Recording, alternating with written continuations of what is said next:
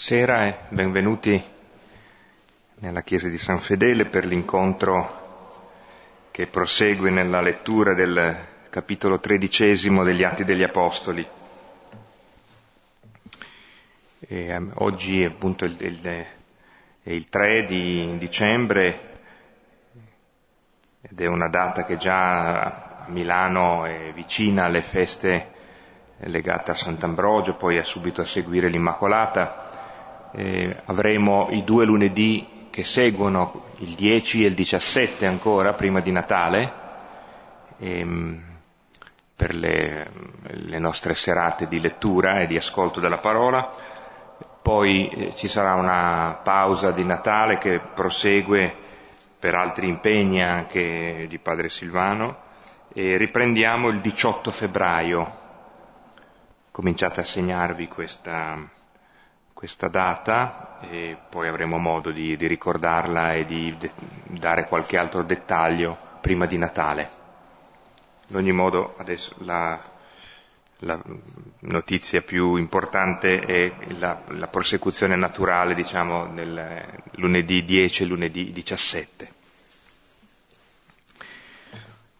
Ecco, proseguiamo dunque nel discorso di Paolo e allora anche come in forma di inno ci serviamo di altre parole di Paolo, tratte dalla prima lettera ai Corinti, prima Corinti capitolo 2, dal versetto 1 al versetto 9.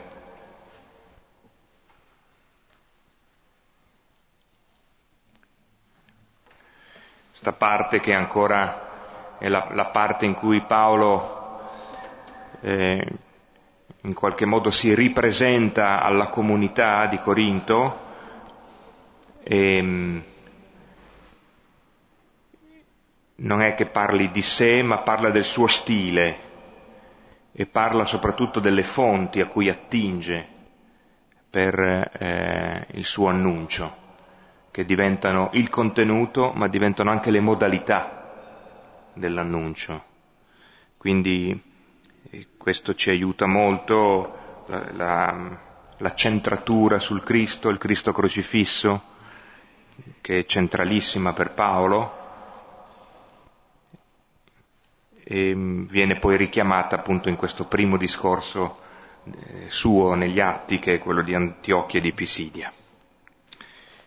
Lo diciamo due cori, seguendo come fosse un salmo i numeri del, dei versetti, e quindi cominciando alla mia destra. Prima Corinti 2, 1, 9.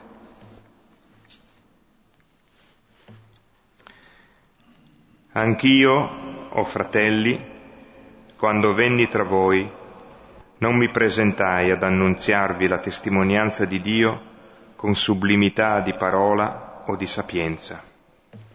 Io ritenni infatti di non sapere altro in mezzo a voi se non Gesù Cristo e questi crocifisso.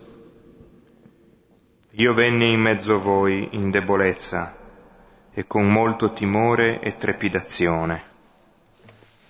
E la mia parola e il mio messaggio non si basarono su discorsi persuasivi di sapienza, ma sulla manifestazione dello Spirito e della sua potenza perché la vostra fede non fosse fondata sulla sapienza umana, ma sulla potenza di Dio.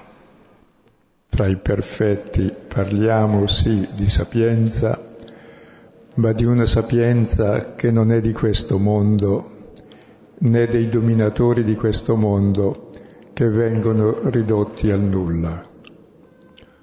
Parliamo di una sapienza divina, misteriosa, che è rimasta nascosta e che Dio ha preordinato prima dei secoli per la vostra gloria. Nessuno dei dominatori di questo mondo ha potuto conoscerla. Se l'avessero conosciuta, non avrebbero crocifisso il Signore della gloria. Sta scritto infatti, quelle cose che occhio non vide, né orecchio udì, né mai entrarono in cuore di uomo, queste ha preparato Dio per coloro che lo amano. Gloria al Padre, al Figlio e allo Spirito Santo. Come era nel principio, ora e sempre, nei secoli dei secoli. Amen.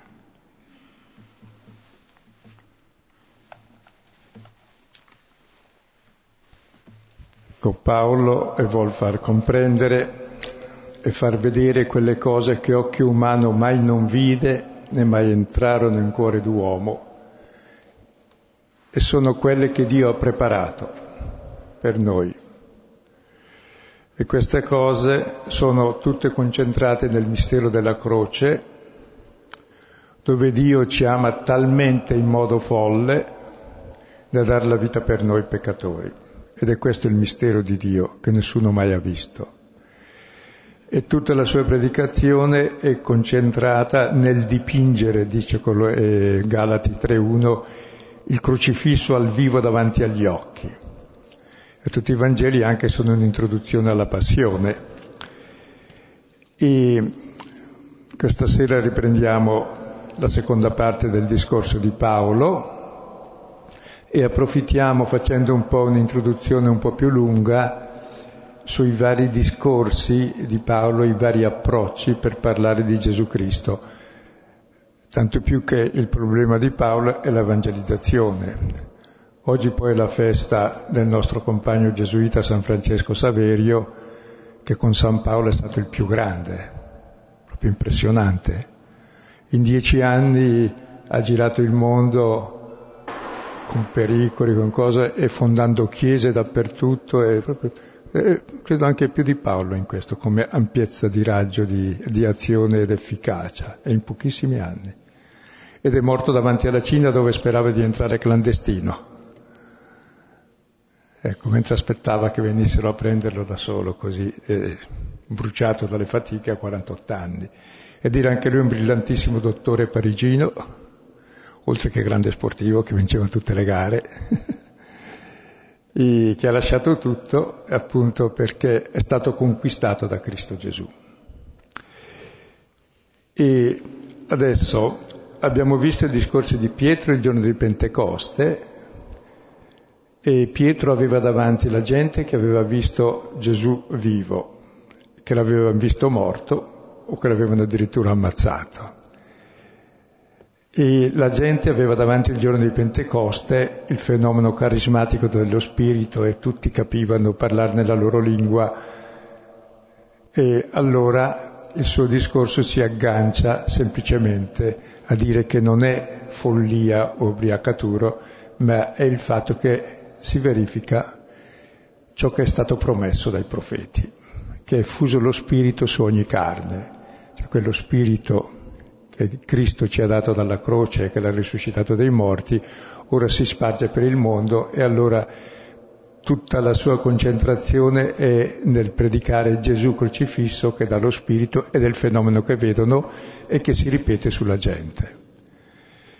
Stefano invece si trova davanti al Sinedrio che ha ucciso Gesù, che sta uccidendo anche lui, e allora il suo discorso è tutto portato a spiegare come Cristo ha vissuto la stessa storia che sta capitando anche a lui, cioè è sempre stato osteggiato e proprio in questo suo essere osteggiato, come hanno fatto con tutti i profeti, Dio ha realizzato la storia di salvezza. Quindi accoglietelo. Paolo qui si trova con i giudei che non hanno, non hanno visto Gesù, non erano a Gerusalemme, non l'hanno messo in croce, non l'hanno visto risorto, e allora spiega a questi, che conoscono bene le scritture, come Gesù è già previsto dalle scritture, cioè è il Messia.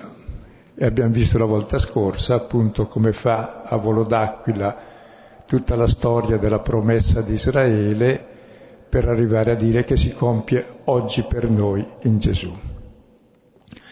E adesso vedremo la seconda parte, come annuncia Gesù. Ma prima vorrei dire qualcosa appunto sull'evangelizzazione. Agli ebrei Paolo si rivolge facendo leva sulla promessa. E le promesse dell'Antico Testamento in realtà corrispondono ai desideri di vita, di felicità più profondi, di giustizia, di libertà che ci sono in ogni uomo. Perché se non ci fosse il desiderio non è una promessa. La promessa è sempre di qualcosa di positivo che verrà, se no diventa una minaccia.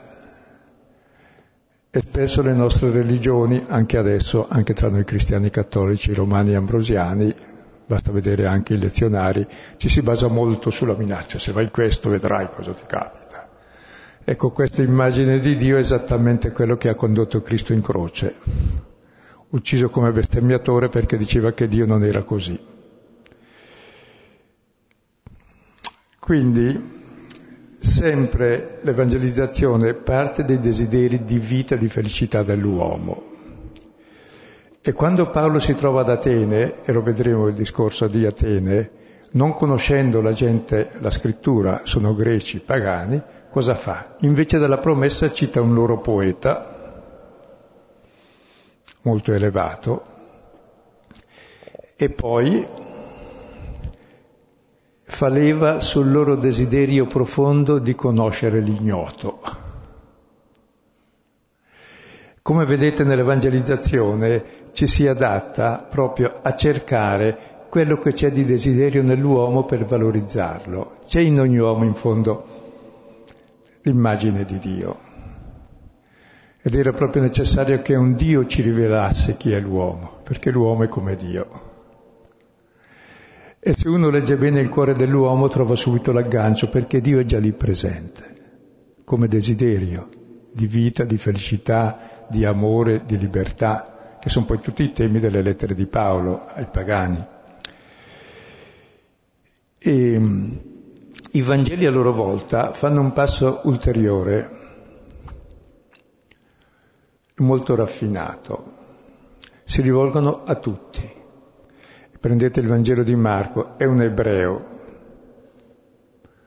che conosce bene la Bibbia chiaramente che scrive anche molto bene, che scrive in greco a Roma, dove non si parla né ebraico né greco, parlano latino, per gente che non sa neanche il latino perché parla molto per gli schiavi e allora usa una lingua basica che vale per tutti di un migliaio di vocaboli che in tutte le culture ci sono e non è, dice nessuna idea, nessun aggettivo, soltanto personaggi e azioni, che tutti capiscono. E questi personaggi e queste azioni parlano sempre di un passaggio dalla morte alla vita, cioè di una restituzione dell'uomo alla sua integrità, al desiderio di una vita realizzata, bella, buona, felice, che non sia sotto l'ipoteca semplicemente del male, della malattia e della morte. E allora, attraverso il racconto di Gesù, suscita nell'uomo quei desideri che ogni uomo ha dentro di sé e vede come si realizzano in Gesù e in lui che lo ascolta. Quindi, come vedete, l'evangelizzazione è in fondo la salvezza dell'uomo, cioè la buona notizia che è possibile una vita bella e buona, addirittura che vince la morte, che può essere nell'amore dato e ricevuto senza condizioni.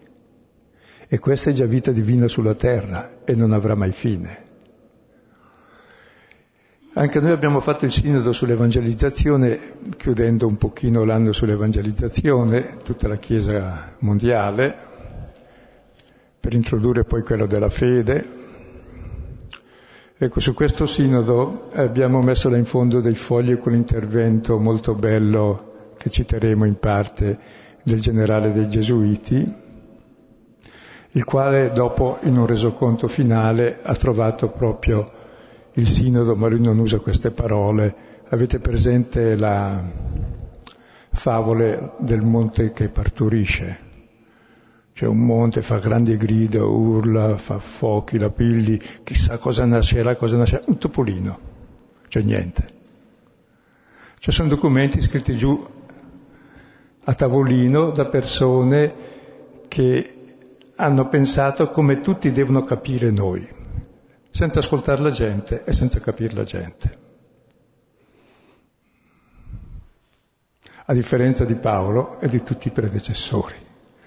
E senza neanche studiare come è avvenuta l'evangelizzazione, perché è riuscita, perché non è riuscita, semplicemente in fondo hanno dimenticato due cose fondamentali. La prima, che l'evangelizzazione si fa col Vangelo, ma il Vangelo, almeno letto, che poi si cerca anche di testimoniare.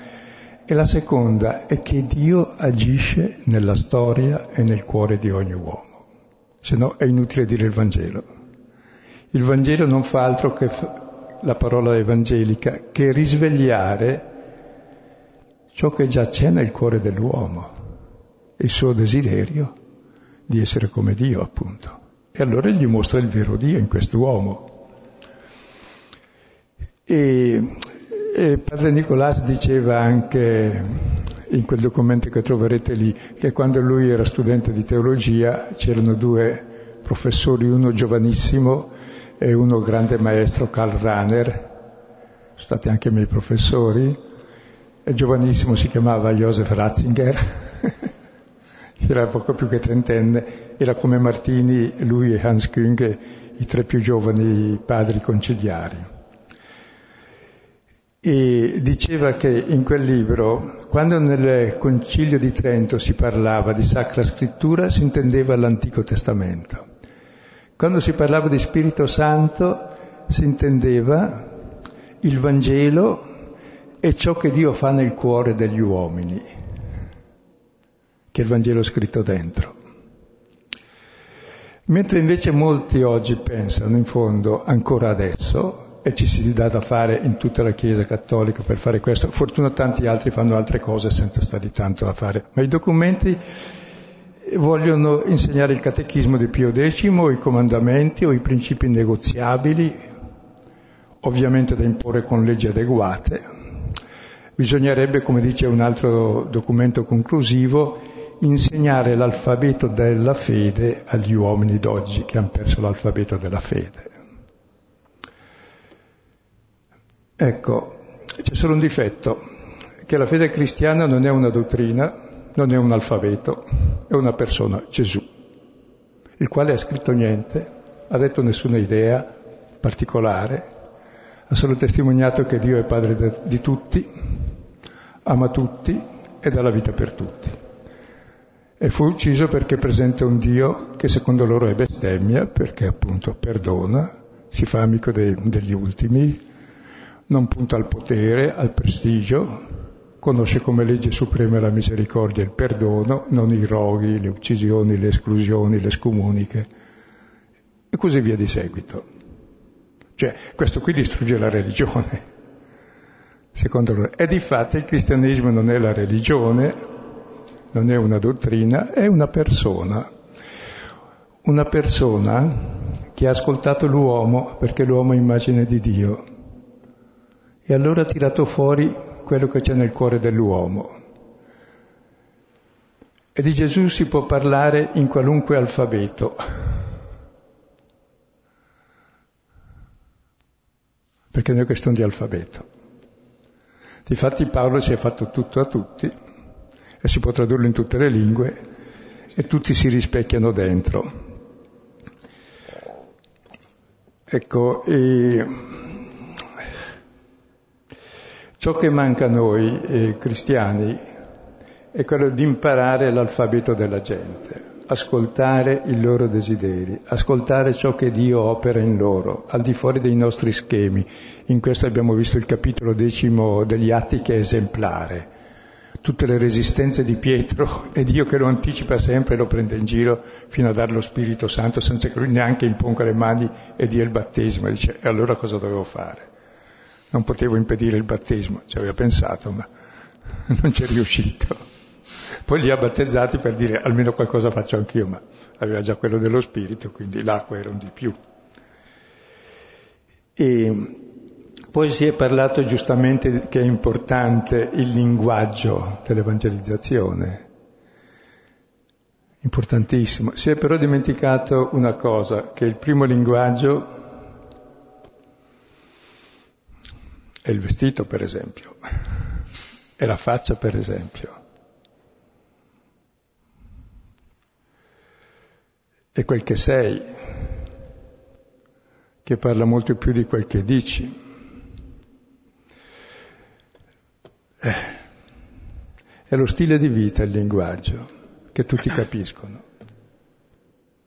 E come ciò che dice Paolo ai Corinzi, la mia lettera di raccomandazione siete voi, che siete una lettera non scritta dall'inchiostro sulla carta, ma scritta dallo Spirito del Dio vivente nella vostra carne, nei vostri cuori nuovi.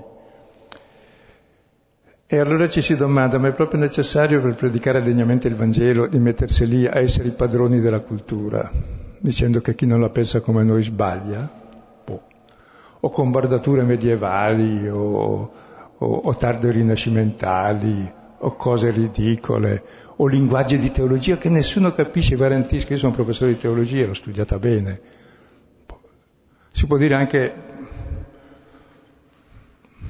insomma, è la storia un po' di renudo, ecco, di quel che vuoi dire, senza tanti stracci addosso. E quel che dice è una cosa molto semplice, è il figlio dell'uomo che è morto in croce per tutti. Quello che Paolo chiama la parola, la parola della croce, che è salvezza dell'uomo, che nessuno dei potenti e degli intelligenti e dei sapienti la può capire. Ed è ciò che Dio ha riservato ai piccoli, agli infanti, ai deboli, a tutti i poveri perduti come siamo tutti, perché è nostra salvezza. E circa lo stile mi piacerebbe magari eh, leggere una risposta che si trova nei documenti storici della Compagnia di Gesù di Francesco Saverio e poi anche le conclusioni del breve discorso che ha fatto al Sinodo sull'evangelizzazione il padre Nicolás. Ecco, il brano che, che riguarda la eh, vicenda, un, un passaggio della, della vita di Francesco Saverio, eh, che si trova nei cosiddetti Monumenta Xaveriana, eh, che sono appunto le raccolte delle testimonianze su di lui, e eh, racconta così. Il re Giovanni III di Portogallo raccomanda al conte di Castagneira di fornire a Francesco Saverio, che era anche nunzio apostolico, abiti e libri per il viaggio. Francesco accetta. Non vuole però domestici. Accettate almeno un domestico, insisteva il conte, altrimenti, vedendovi in mare, mescolato agli altri, occupato a lavare la biancheria a bordo della nave o a cucinare, il vostro credito e la vostra autorità ne sarebbero diminuite presso le persone che voi dovete istruire. Ma il padre Francesco rispondeva, Signor Conte, ricercare credito e autorità con i mezzi che voi mi indicate hanno trascinato la Chiesa nella situazione in cui la vedete adesso. Il mezzo per acquistarsi credito e autorità è lavare la biancheria, cucinare i propri pasti, semplicemente, e, oltre a questo, servire le anime del prossimo. E non era uno che bighellonava perché sembra che abbia lavorato bene, come anche Paolo ha sempre lavorato manualmente. Ecco le conclusioni invece del padre eh, Adolfo Nicolas che risalgono allo scorso ottobre, ehm, alcuni criteri per l'evangelizzazione che chiudono il suo discorso al Sinodo. Sono sette punti. Punto primo, l'importanza dello stile dell'umiltà per comunicare il Vangelo. Due, la necessità di dichiarare la verità della nostra umanità limitata e imperfetta in tutto ciò che diciamo e proclamiamo, senza alcuna traccia di trionfalismo. 3. La semplicità del messaggio che cerchiamo di comunicare, senza complicazioni o razionalizzazioni eccessive che lo rendono opaco o incomprensibile. 4. generosità nel riconoscere l'opera di Dio nella vita e nella storia dei popoli, accompagnata da sincera ammirazione, gioia e speranza ogni volta che troviamo in altri bontà e dedizione. 5. Il messaggio più credibile è quello che viene dalla nostra vita, totalmente presa e guidata dal Vangelo di Gesù Cristo. 6. Perdono e riconciliazione sono i percorsi più rapidi, utili al cuore del Vangelo. 7. Il messaggio della croce è comunicato al meglio attraverso la morte, all'io e ai successi limitati del missionario. Ecco, adesso possiamo leggere la seconda parte del Vangelo dove Paolo parla di Gesù Cristo in un contesto, come vedete, che più o meno è di quel tipo lì, che è descritto bene nella prima lettera ai Corinzi. E adesso vediamo il testo e poi lo commentiamo. Siamo al capitolo 13, dal versetto 26 al 43.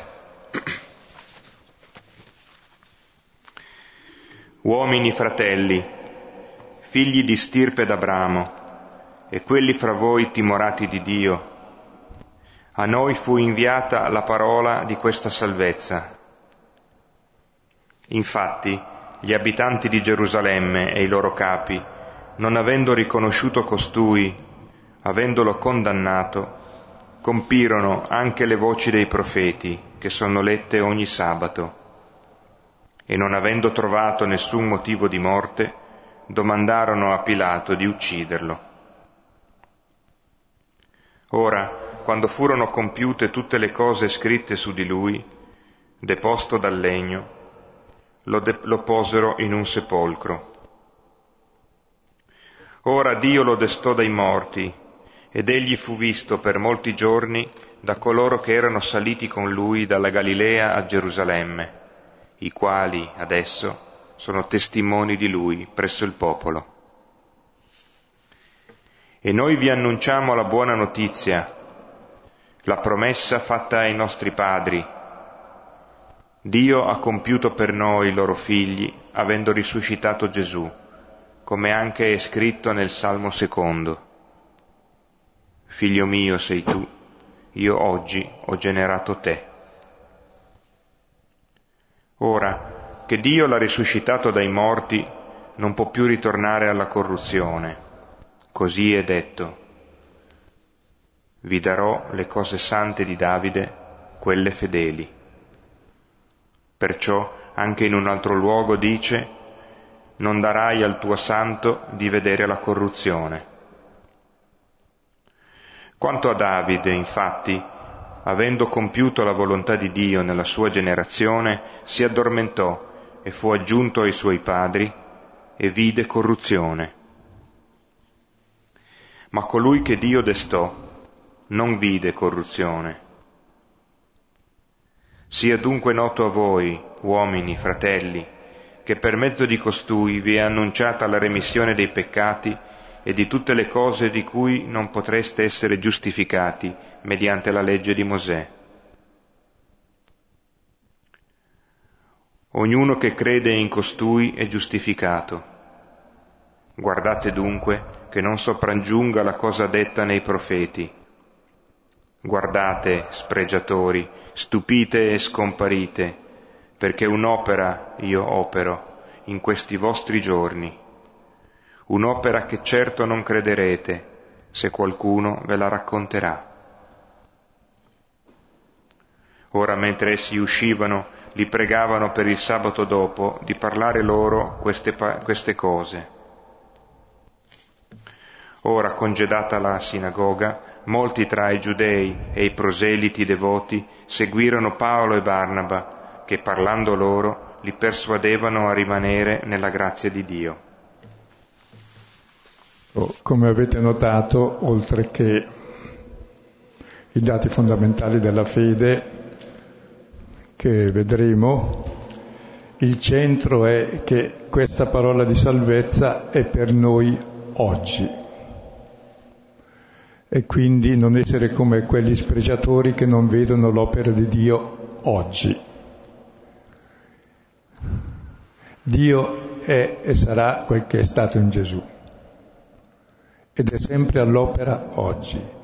E noi invece facciamo del cristianesimo come un fossile, un reperto antico che non ha nulla a che fare con la nostra vita.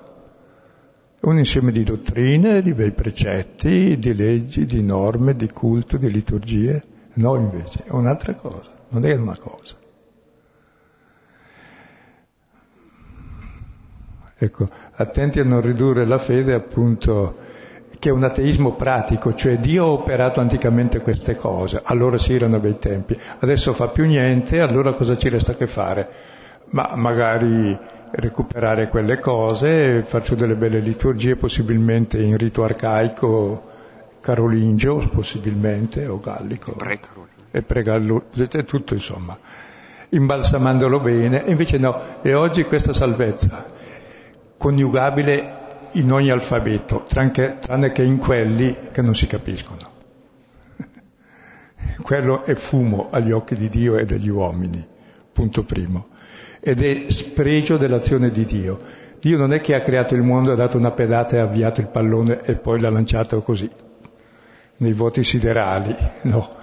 È all'opera costantemente, in ogni minimo dettaglio della creazione, a servizio dell'uomo e nel cuore dell'uomo abita direttamente, ispirandolo al bene, al desiderio di bene, di una vita bella e buona, ispirandolo all'amore, alla libertà, alla fraternità, al vivere da figlio e da fratello. E questa è vera religione. Le altre sono fumo tirate addosso a Dio se non ci punisce, cioè è l'anticristianesimo. E stiamo attenti che sempre si scivola da quella parte anche se non vogliamo perché ciò che è capitato a Israele capita a noi e capita sempre. È quel che dice Paolo nella prima lettera ai Corinzi, al capitolo decimo, quel che è capitato è a nostra istruzione, cioè capita anche a noi. E stiamo attenti, chi crede di stare in piedi, di non cadere. Quindi questo è un po' il centro del discorso. E poi dopo di cosa parla? Il contenuto, quella è la modalità. Il contenuto è la prima parte cosa hanno fatto gli uomini a Gesù, che è quello che facciamo anche noi, in modo che comprendiamo che è morto per noi. Allora c'è la storia di Gesù eh, eh, condannato perché innocente, ucciso, sepolto. Tutto quello che abbiamo fatto noi le nostre mani al figlio di Dio è stato questo, ammazzarlo. E poi cosa ha fatto Dio? Dio l'ha risuscitato. e dalle prove scritturistiche, siccome sono ebrei, dalle prove della scrittura, attraverso la scrittura, che era già stato predetto dai profeti, la resurrezione di Cristo. E ancora un piccolo dettaglio così, allora come vedete tutta la storia è sempre uguale, c'è Dio che agisce e fa una cosa e ci siamo noi che agiamo e facciamo l'altra cosa, anzi Prima, fare, prima, lui ha fatto tutto quel che doveva fare, poi ha lasciato fare tutto a noi. E il meglio che riusciamo a fare è ammazzarlo, metterlo in croce, ma anche seppellirlo, perché no? E lasciarlo lì. E anche seppellirlo nei nostri culti, nelle nostre fossilizzazioni. E invece Dio lo fa risorgere ed è il vivente oggi per trasmettere a noi oggi il suo spirito, la sua vita. E guai a noi se lo releghiamo al passato. E allora tutta la storia è proprio una sinfonia, un insieme di suoni, o addirittura un concerto, se volete, no? che vuol dire una lotta. E tra ciò che fa Dio, tra un canto e un controcanto. E alla fine, stranamente, Dio assume il nostro controcanto e fa, che è la nostra miseria, e fa il suo canto più sublime, la sua misericordia e si rivela e rivela il suo mistero di amore che vince e trionfa sulla morte. O se volete, anche se in altri termini, sì, come dice Romani 8:28, tutto coopera al bene, tutto si intende anche il male, grazie a Dio. E, e tutta la storia in fondo è una divina commedia tutta umana, oppure una commedia umana tutta divina. Cioè Dio è abilissimo nell'entrare nella nostra storia, l'assume com'è e assume tutta la miseria e questo è il senso della croce. È tutto il buio, è tutta la morte, è tutto l'abbandono di Dio che noi facciamo per essere lì con noi e darci la sua vita. E questo è il compimento di tutte le profezie. E adesso entriamo nel testo con questa chiave di lettura tenendo presente che importante è leggere oggi l'azione di Dio e l'azione nostra che facciamo come i nostri padri e vedere cosa fa Dio per noi oggi. È l'importanza dell'annuncio del Vangelo che appunto risveglia in noi la memoria di quel che Dio ha fatto e la memoria di quel che Dio ha fatto ci dà la fede per leggere quel che sta facendo adesso perché fa le stesse cose e come noi facciamo le stesse cose.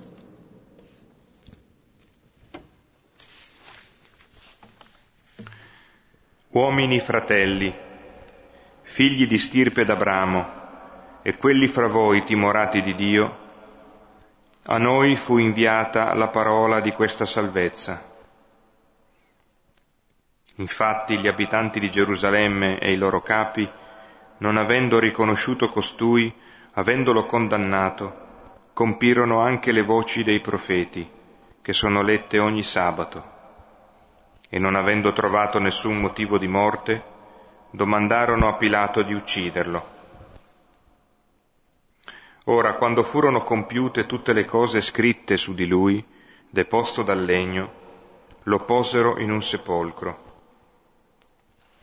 Ora Dio lo destò dai morti, ed egli fu visto per molti giorni da coloro che erano saliti con lui dalla Galilea a Gerusalemme, i quali adesso sono testimoni di lui presso il popolo. Ecco, questo racconto ci dice ciò che facciamo noi a Gesù e ciò che fa Dio e si rivolge ai suoi fratelli giudei e li chiama uomini fratelli. Qui uomini intende solo maschi perché erano i maschi che erano i destinatari nella sinagoga del messaggio e le donne di, di sponda. È bello questa fraternità, si sentono dello stesso sangue e vorrebbe avere anche lo stesso spirito, figli di Abramo, al quale sono state fatte le promesse, e in Abramo a tutti, anche ai pagani. E poi tutti i timorati di Dio che non sono i proseliti, i proseliti erano anche circoncisi, i timorati di Dio erano dei simpatizzanti, cioè si rivolge a quelli che c'erano lì e dice a noi fu inviata la parola di questa salvezza.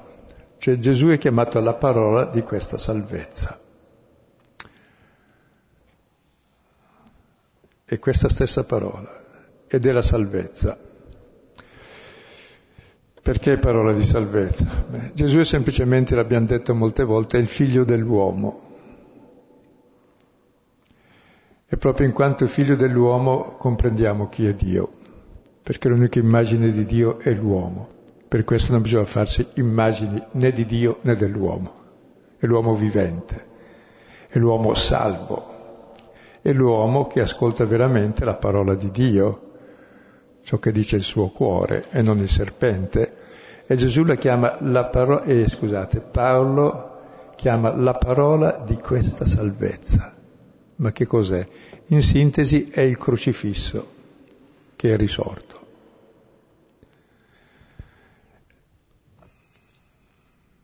La, la parola della salvezza è la croce, l'unico luogo dove Dio si rivela al di là di ogni ambiguità, è quello che noi uccidiamo come bestemmiatore perché presenta un Dio molto diverso da quello che noi sempre istintivamente proponiamo, un Dio che domina, che impone, che punisce e governa il mondo tenendolo in mano. Invece no, è uno che si mette nelle mani di tutti. E le nostre mani cosa hanno fatto? Gli abitanti di Gerusalemme hanno fatto quello che facciamo anche noi, i loro capi quello che facciamo anche noi. Non lo riconosciamo costui, perché noi intendiamo come salvezza l'essere potenti, ricchi, avere in mano tutti, invece no, questa è la perdizione. La salvezza è essere come Dio. E lo condannano e proprio condannandolo compiono dei, le voci dei profeti che si leggono ogni sabato. E cosa dicono i profeti? Ma se si guarda attentamente come il Nuovo Testamento legge la Bibbia, i profeti non dicono altro che una cosa, che noi facciamo il contrario di quel che Dio vuole. E siccome ci dicono queste cose, facciamo fuori anche loro. E quindi i profeti sono i giusti perseguitati perché rappresentano la verità dell'uomo, cominciando dal primo, per modo di dire, no? il primo sangue di giusto ucciso è Abele, fino all'ultimo profeta ucciso tra l'altare, sull'altare, fino al Battista, fino a Gesù. Cioè il grande mistero della storia è il giusto sofferente è il male innocente anche adesso. E il centro della salvezza è proprio l'innocente che porta su di sé il male del mondo, cioè l'agnello immolato, colui che porta su di sé il peccato del mondo. Quindi quello che è il problema del male, che il male lo sente chi non lo fa, perché se sentisse il male chi lo fa non è un problema, sarebbe bene, diciamo noi, ma chi lo fa non lo sente. E se chi lo sente lo restituisce, lo raddoppia, diventa uguale a lui. Allora ecco la forza dell'amore di Dio che è un amore più forte di ogni male. È il giusto sofferente, Giobbe, tutto quel che volete, sono anticipazioni eh, del Messia, di Dio stesso. Il vero sofferente è Dio, che ama l'uomo, l'uomo lo abbandona e è lui che sente l'abbandono dell'uomo, la sua passione e questo abbandono tremendo.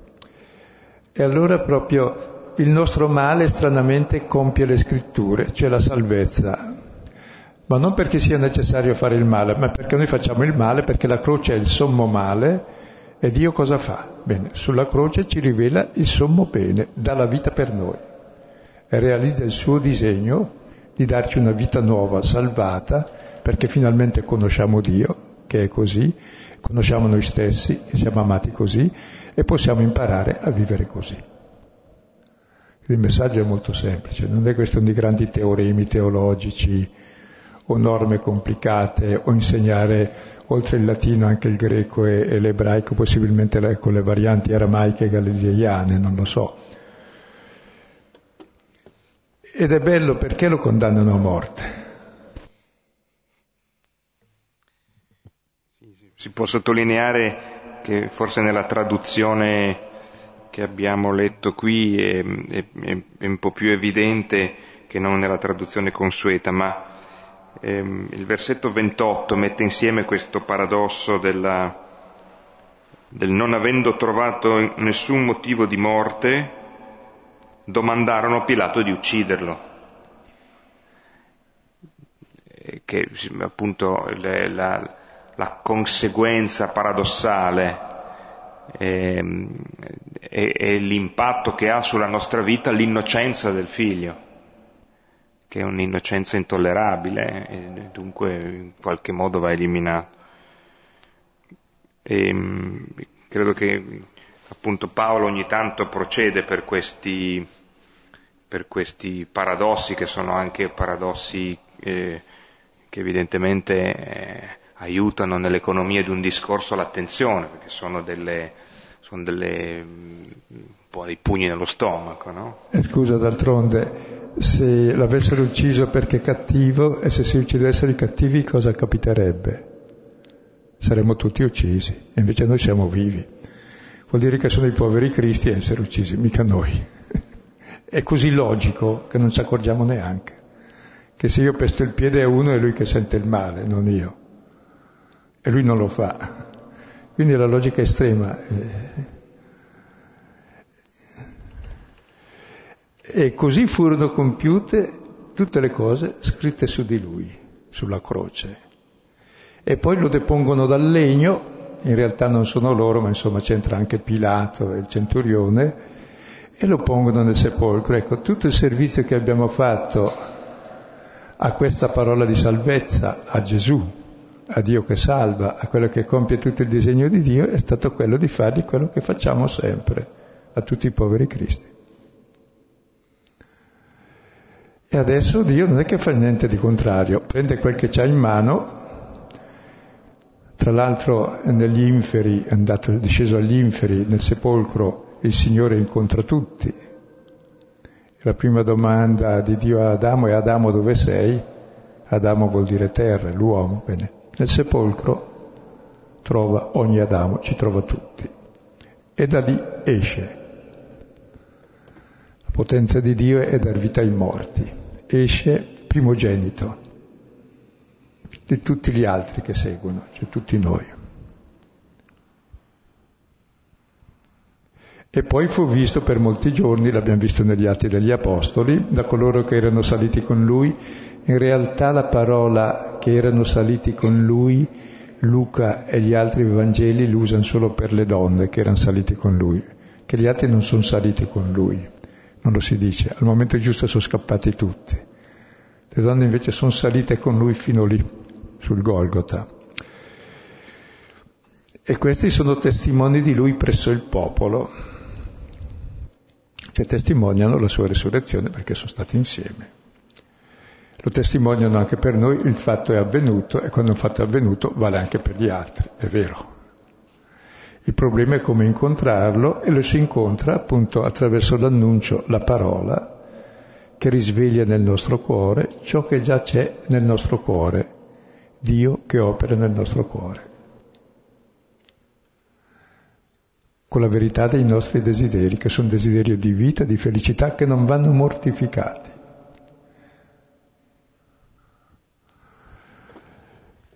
E tra l'altro sulla resurrezione eh, avremo modo di parlarne più avanti. È importante la resurrezione del corpo, perché l'uomo è corpo. E c'è corpo e corpo, appunto, il corpo risorto e il corpo nella gloria di Dio, e siamo destinati a questo. Adesso non spieghiamo tutto, ma facciamo brevemente il seguito, sì. E noi vi annunciamo la buona notizia la promessa fatta ai nostri padri, Dio ha compiuto per noi, i loro figli, avendo risuscitato Gesù, così come anche è scritto nel Salmo secondo. Figlio mio sei tu, io oggi ho generato te. Ora che Dio l'ha risuscitato dai morti, non può più tornare alla corruzione. Così è detto, vi darò le cose sante di Davide, quelle fedeli. Perciò anche in un altro luogo dice, non darai al tuo santo di vedere la corruzione. Quanto a Davide, infatti, avendo compiuto la volontà di Dio nella sua generazione, si addormentò e fu aggiunto ai suoi padri e vide corruzione. Ma colui che Dio destò non vide corruzione. Ecco, diciamo per sommi capi i passaggi Ecco, noi vi annunciamo la buona notizia e la buona notizia è questa. La promessa fatta ai vostri padri, Dio l'ha compiuta per noi, loro figli. Quindi non è che l'ha compiuta chissà per chi, per noi.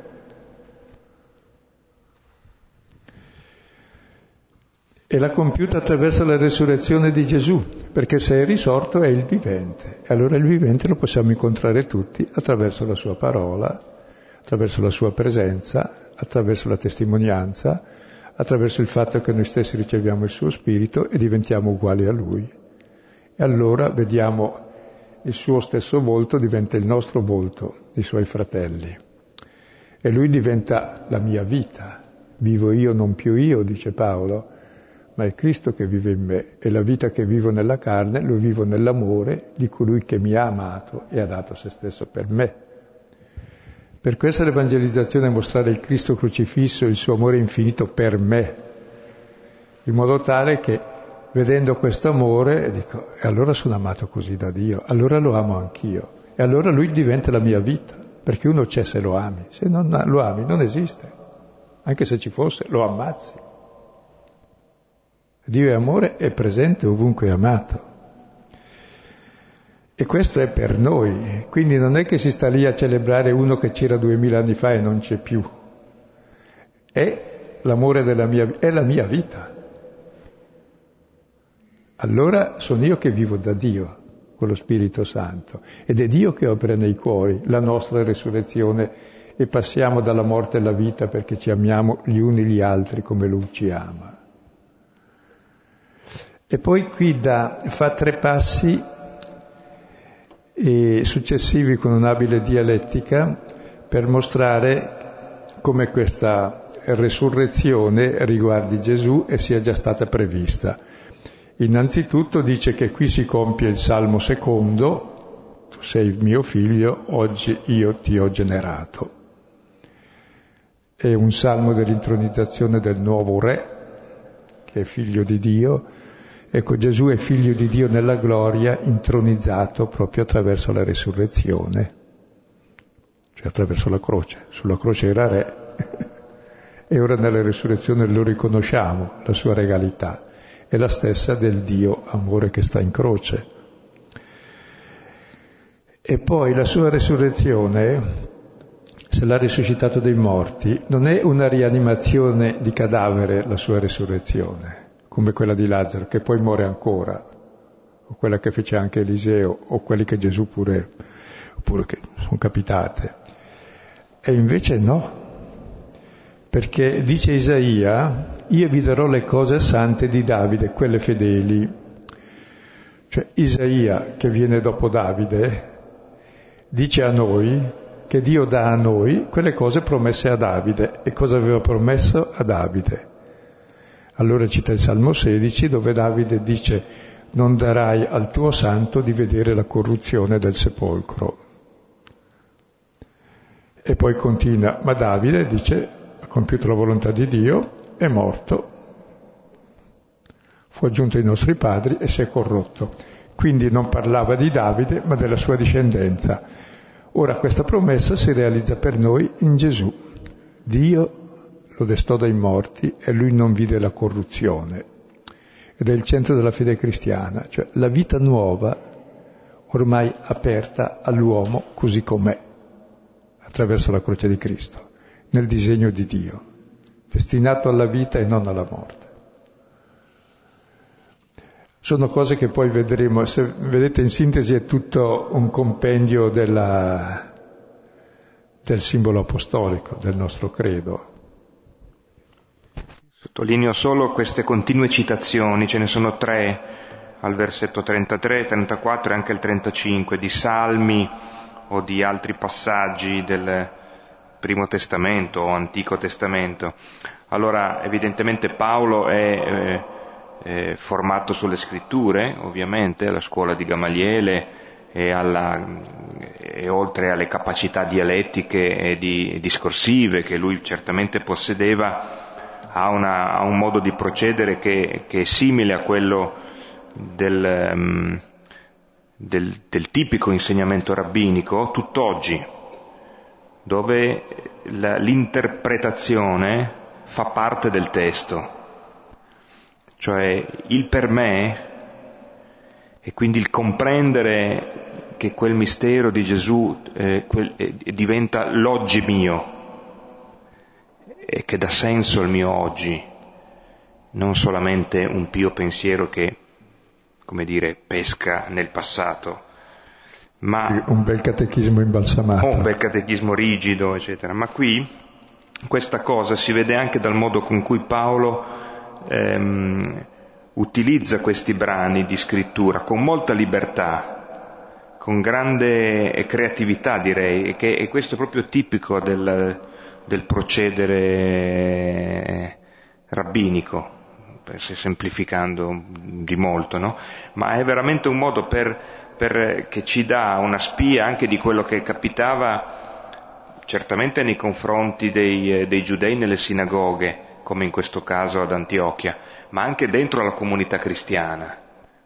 l'abbiamo già visto anche nelle, nei primi capitoli degli Atti, no? quando, eh, quando arriva Pietro con Giovanni dopo il primo arresto, veramente no? è capitato a noi quello che dicevano le scritture, cioè c'è una specie di, di, di stupore, quasi di, ehm, chiamiamolo pure esaltazione, nel, nel, nel comprendere che la scrittura è il loro oggi e diventa carne, sangue nella, e, e, nella loro storia di oggi.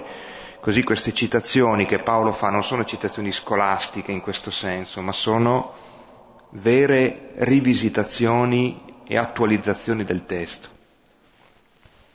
Che è il senso di ogni testo, che diventi attuale, se no è inutile leggerlo. E dice, colui che Dio destò non vide corruzione e sia dunque noto a voi, uomini fratelli, che per mezzo di costui vi è annunciata la remissione dei peccati e di tutte le cose di cui non potreste essere giustificati mediante la legge di Mosè. Sia noto a voi, come prova che è risorto, che cosa? Che voi non vivete più una vita nell'egoismo, nel peccato e nella morte. E se Cristo non è risorto, voi siete ancora nei vostri peccati, nel vostro egoismo, nella vostra morte. E l'origine dell'egoismo è la paura della morte che ci chiude in noi stessi, ci fa fare di tutto per salvarci la pelle, per cui ci rende egoisti e facciamo il male. E la resurrezione ci libera da questo male radicale, rimette i peccati. E la prova appunto che Cristo è risorto è la nostra vita nuova. Se Cristo non è risorto, dice, è vana la mia predicazione, vuota la vostra fede, credete in vano e siamo da commiserare più degli altri. Quindi la prova della resurrezione è la nostra vita. La prova del Cristo risorto è la Chiesa, che vive una vita nuova. Vive dello stesso spirito di Gesù che è il vivente. Vive da figli di Dio, che è il senso di tutto il nostro del cristianesimo aperto a tutti. E poi, questo è molto importante, è uno dei temi fondamentali poi di cui Paolo tratterà, ma anche la Bibbia,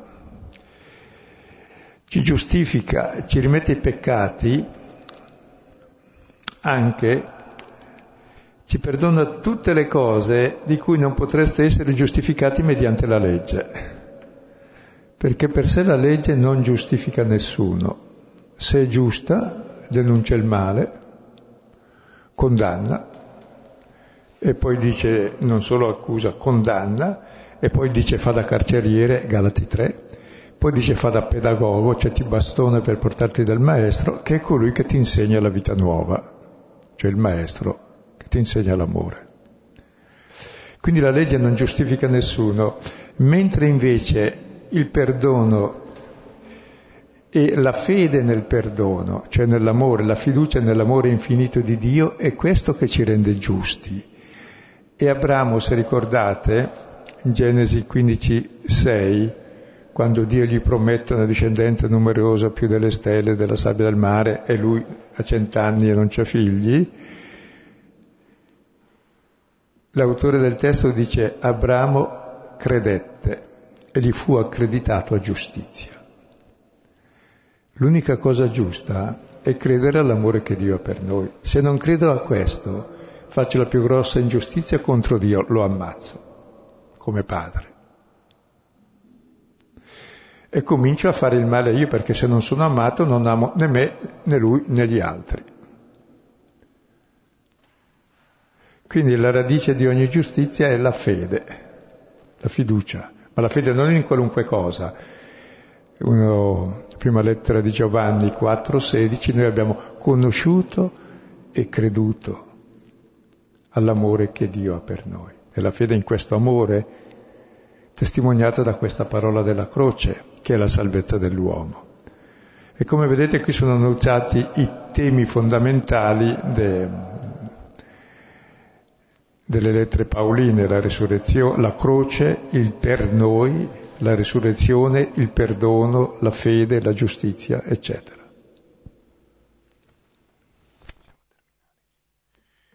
Leggiamo dunque dal versetto 40 al termine. Guardate dunque che non sopraggiunga la cosa detta nei profeti.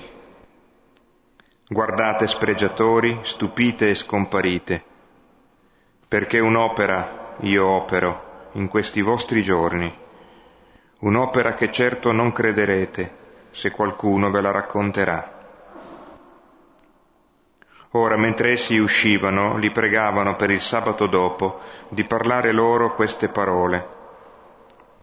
Ora, congedata la sinagoga, molti tra i giudei e i proseliti devoti seguirono Paolo e Barnaba, che parlando loro li persuadevano a rimanere nella grazia di Dio. Ecco, allora vediamo l'esortazione finale e cita Abacuc, 1.5 secondo il Settuaginta, la traduzione in greco, che loro conoscevano, e dice che non vi capiti quel che disse Abacuc, guardate spregiatori, stupite e scomparite, perché un'opera io opero in questi vostri giorni. È la lettura credo di oggi oppure molto simile che c'è nella liturgia? Non so se è proprio questa in ambrosiano. Un'opera che io oggi compio per voi, oggi, non ieri. Adesso non sto lì a raccontare il contesto,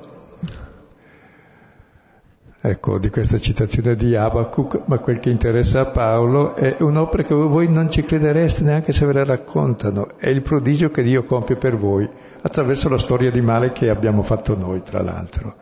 E avviene in questi nostri giorni. E la parola opera richiama per l'ascoltatore della Bibbia innanzitutto la creazione. Dio compì la sua opera e riposò.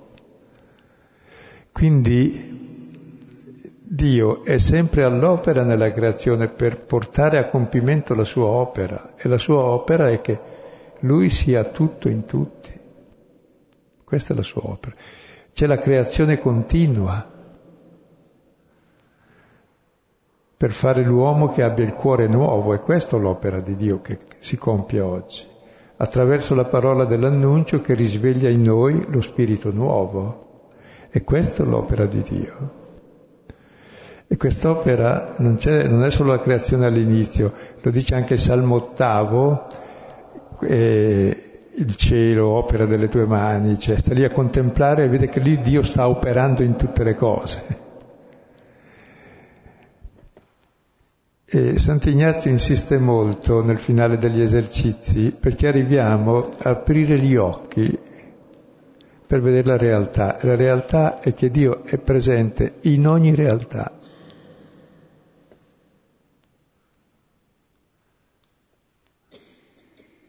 A nostro servizio. Sta operando e lavorando in tutte le cose, in tutto il mondo, in tutti gli elementi e soprattutto nel nostro cuore perché lo riconosciamo, perché lo accogliamo, in modo che possa essere presente in noi e in tutte le cose che riconosciamo come dono suo, di cui facciamo Eucaristia, in modo che il principio di tutto sia anche il fine di tutto, l'alfa sia l'omega. Allora il creato è perfetto e Dio è tutto in tutti e questo è il nostro compito, riconoscerlo oggi. Se no Dio è quel che c'era al principio, poi il mondo è andato perso e basta. E invece no, il principio è anche il fine e lui è sempre all'opera e lo persegue al di là dei disastri che facciamo. C'è questo concerto che riesce sempre comunque e la croce è la certezza di questo concerto riuscito, dove il massimo male è diventato massimo, la rivelazione stessa di Dio amore e salvezza dell'uomo. E poi nel finale vediamo. C'è questo, sottolineerei solo questo chiedere tempo, cioè i giudei e, e, sono rimasti colpiti, toccati dal discorso di Paolo, dalla centralità con cui eh, viene presentata Gesù e, e, in particolare avete notato, ad esempio, non si parla di miracoli di Gesù, ma viene presentato Gesù e soprattutto la sua Pasqua, il cuore della vita di Gesù è il, è il senso che si legge leggendo appunto la carne, leggendo la carne dei giorni di Pasqua. Chiedono tempo e ehm, poi vedremo il seguito la prossima settimana, mentre alcuni, eh, una parte tra giudei e proseliti devoti, eh, immediatamente invece si avvicinano. Allora c'è una, di per sé in, a questo livello, come come primo momento del dopo discorso non viene raccontato un rifiuto netto da parte di alcuno. Anzi, anzi sottolinea prima addirittura che molti seguirono Paolo e Barnaba, seguirono per informarsi di più e poi dopo, e dopo chiaramente li hanno seguiti anche dopo. Sì. E parlavano loro li persuadevano a rimanere nella grazia di Dio. Il nemico anche è sempre all'opera per toglierci dalla grazia, cioè dalla fiducia nella parola. Bene, ecco, credo questa sera era una sera molto densa, questo testo poi è ciò che spiegano tutti i Vangeli, spiegano questo testo sono il racconto, un'introduzione al significato della passione e resurrezione di Gesù. Per questo appunto la catechesi si fa col Vangelo che ci fa penetrare lentamente in questo mistero dove nella prima parte del Vangelo si liberano i desideri di vita e nella seconda si mostra come la croce realizza questo, vincendo il male col bene. Finiamo qui anche senza domande stasera per non ritardare, no?